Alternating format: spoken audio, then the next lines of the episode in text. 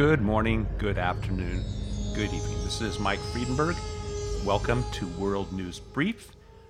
Today we're going to be talking about the 2024 presidential election. Of course, we have the primaries to get through before we get to the uh, general election. But before we talk about any specific candidates, the pros and cons, let's talk a little bit about the 2024 general election for president and how important that is. Of course, we have the Supreme Court, and it's hard to imagine anything more important than that. We have two aging conservative jurists, Clarence Thomas and Sam Alito. In 2024, I think Clarence Thomas will be about 77, Sam Alito will be about 75. So we have no guarantees those guys are going to make it through a whole nother presidential, you know, four year term. So we really, really, really want to have a Republican in the Oval Office so that those guys can retire and still have time to spend time with their grandkids and know that the person replacing them will be somebody that actually believes in the Constitution. But that's just the Supreme Court. Right now, we also have a crisis in our government. We have a crisis in the Department of Justice. We have a crisis in the FBI.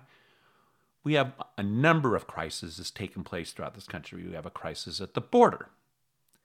We are involved with a war that I believe is really a really bad idea, and I have zero confidence in you know Biden being wise in how he handles foreign policy He's demonstrated that he can't do it well. So even if it's not Biden we're running against, we'll still be running against a left wing Democrat who will continue with the policies that are destroying our country. So the 2024 election is pretty darn important. We want to win. And that is my main goal winning the presidency. The person I'm going to support, the person I want to support, is going to be the one that has the best chance of winning the presidency. I do believe that President Trump did win in 2020. I believe the election was stolen from President Trump in 2020, but he is not owed my vote. The person that is owed my vote is the person that has the best chance of winning. So that's what it's all about. It's about winning the presidency. I don't think our country can survive another four years of a left wing Democrat like Biden or anybody else they're going to run because I think there's a really, really good chance it will not be Joe Biden in 2024. With that said, I think it makes sense to take a look at the 2020 election, a realistic look at it. Basically, 2020, if you were running for president, in the midst of the pandemic, after the lockdowns, the deaths, I mean, it was a horrible time for a country. It got worse under Biden, but things were still bad. Any candidate running for a reelection at that time, Republican, or Democrat was due to lose. There was an anti incumbent, see, feeling from the electorate. There was going to be a massive turnout, and massive turnouts generally are when people are not very happy. Any Republican sitting in office was due to lose, any Republican president. Any Democrat president sitting in office was due to lose. That's the starting point. That's without including the impeachments.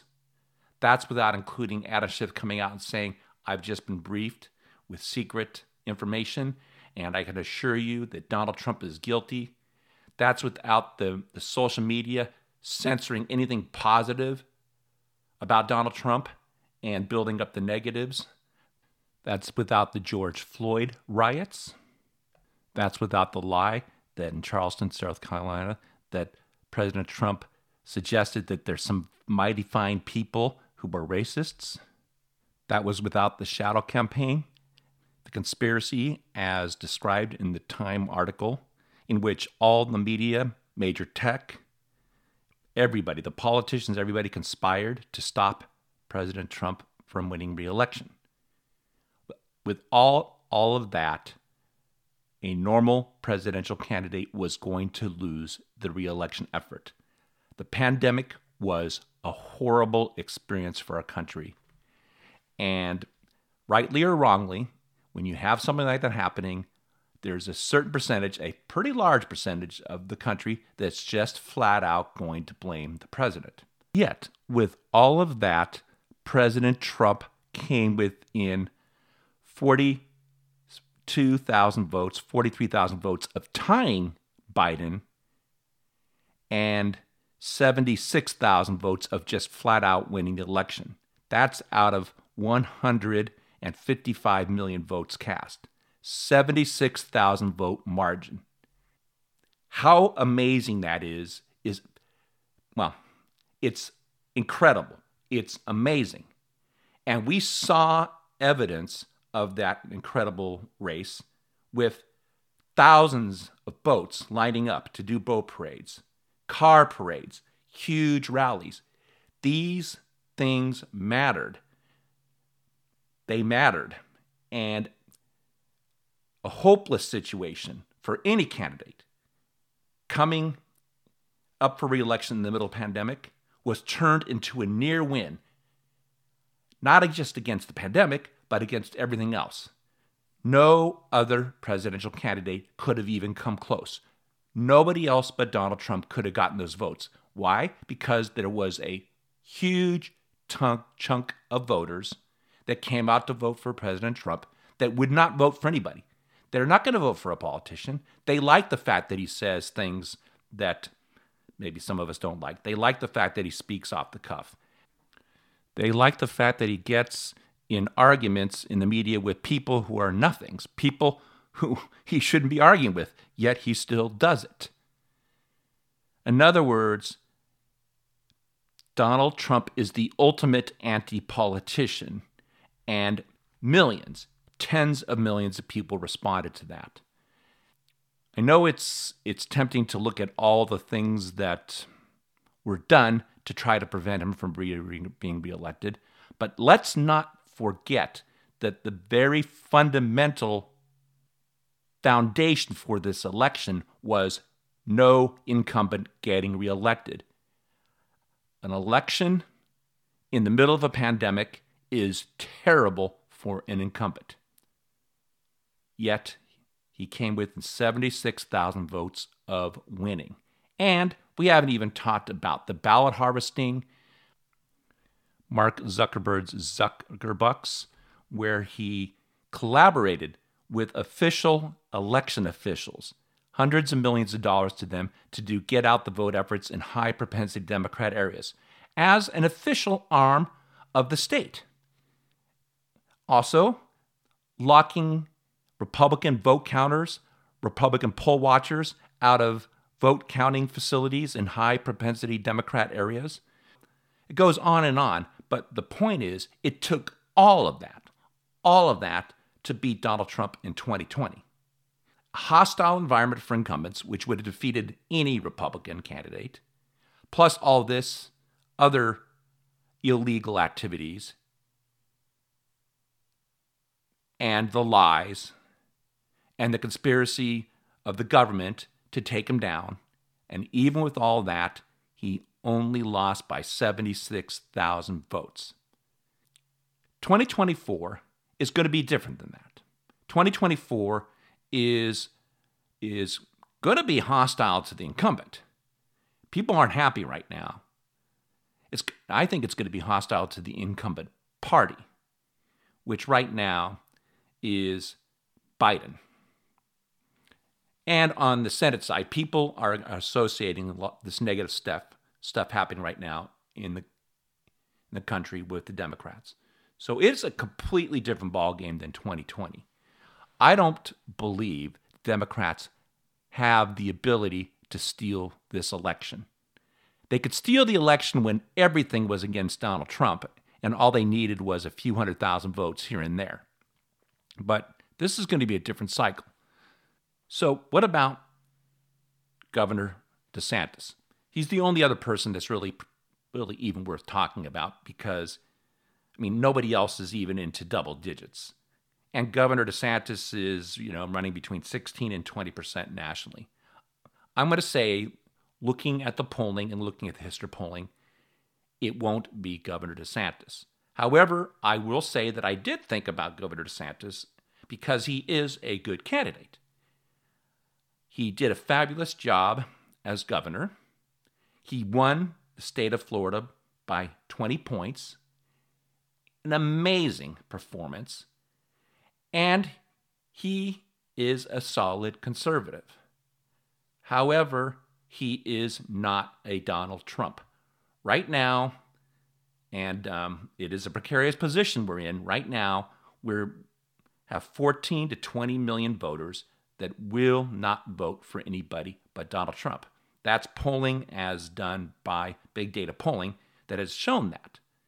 As much as I like Governor DeSantis, and if that's who was running and Trump wasn't running, I would be enthusiastically supporting him. I have to say that he cannot pull in as many votes as President Trump because the President Trump voters, you know, President Trump or nobody voters, look at Governor DeSantis is being a slick politician. He speaks in measured terms. He's well thought out. He doesn't get in debates with people who are meaningless. All those things that drive a lot of people batty, including myself at times, Governor DeSantis doesn't do those things, President Trump does, and that's why people love him. That's why he's got people that turn out to vote for him that will not vote for other people. I do believe that we are in what you would call a double positive situation.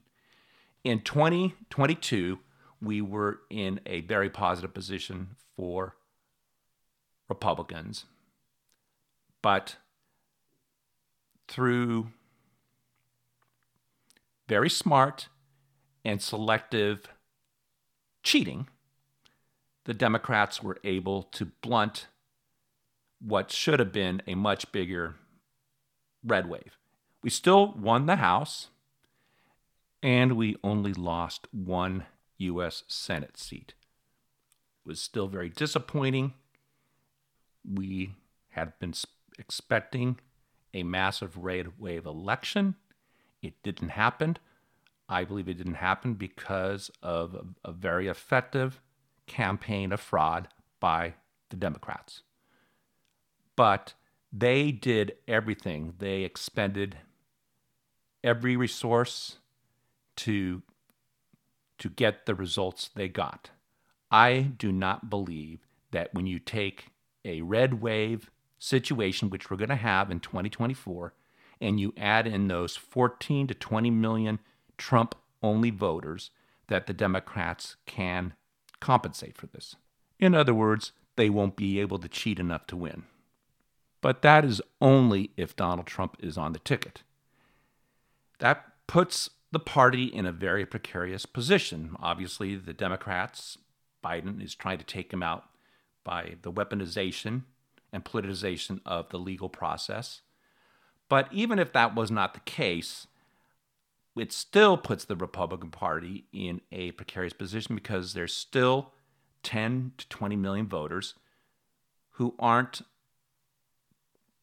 enthusiastic enough to get up off their butts and vote unless it's Donald Trump. So we need to cultivate some candidates that get them excited. And those kind of candidates are the folks that act like real people. Those are the kind of candidates that are able to speak their mind in public and be willing to make a mistake in public and willing to call out people and say things the way they see things. We have very few of those folks. And if we build up a large stable of those kind of candidates, people that have run for office and won, I believe that we can more permanently activate the Trump only voters and get them to come out in future elections. But for right now, I'm worried about the 2024 election. We have a candidate that despite his age, 77 years old, appears extraordinarily hale and hearty and shows no diminishment whatsoever of his mental faculties. So back to Ron DeSantis, Governor DeSantis. In most election cycles, he would be a fabulous candidate, but I don't believe we, we can win with him in this cycle the way things are. The other uh, eh, little bit of hesitation I have with Governor DeSantis is that, you know, when pressure came down on him regarding the Ukraine war situation, he sort of rapidly caved on it and switched his position to fit the position of the big dollar Republican donors. And I'm a little bit concerned about that. He does need to keep the donors happy because without them, he's not a viable candidate. So I understand that. So it's always going to be a compromise there. But that's a bit of a concern I have. I do feel that in terms of being willing to be a major disruption, to turn things over in you know his second term, that nobody will have a better chance of doing that than President Trump. In summary, in 2020, any incumbent was due to lose. But Donald Trump was not any incumbent. It took more than just the pandemic to take him down. It took everything that most of the listeners are aware of. It took the lies. It took the impeachment trials. It took conspiracies by all the media working together behind the scenes to make sure that nothing positive was said, said about President Trump and that only the negative was accentuated. It took Zuckerbucks. It took people coming back after the counting stations were supposed to be closed and pulling out boxes of illegal ballots to count them. So I don't think the Democrats can cheat enough to steal this election, this cycle around, not with enhanced awareness by Republicans, not with the fact that in, in key areas, Republicans are going to be doing ballot harvesting. I could be wrong, but President Trump is our best chance. So that's why I am supporting him. I do believe we've got a very good shot to take back the presidency in 2024, and that in the process of doing that, we should strengthen our majority in the House. And there is 33 U.S. Senate seats up for reelection, with 22 being held by Democrats or independents that are really Democrats, and only 11 being held by Republicans. So, a huge advantage going into this cycle that, frankly, is very similar to the advantage the Democrats had going into the cycle in 2022. There is room for hope.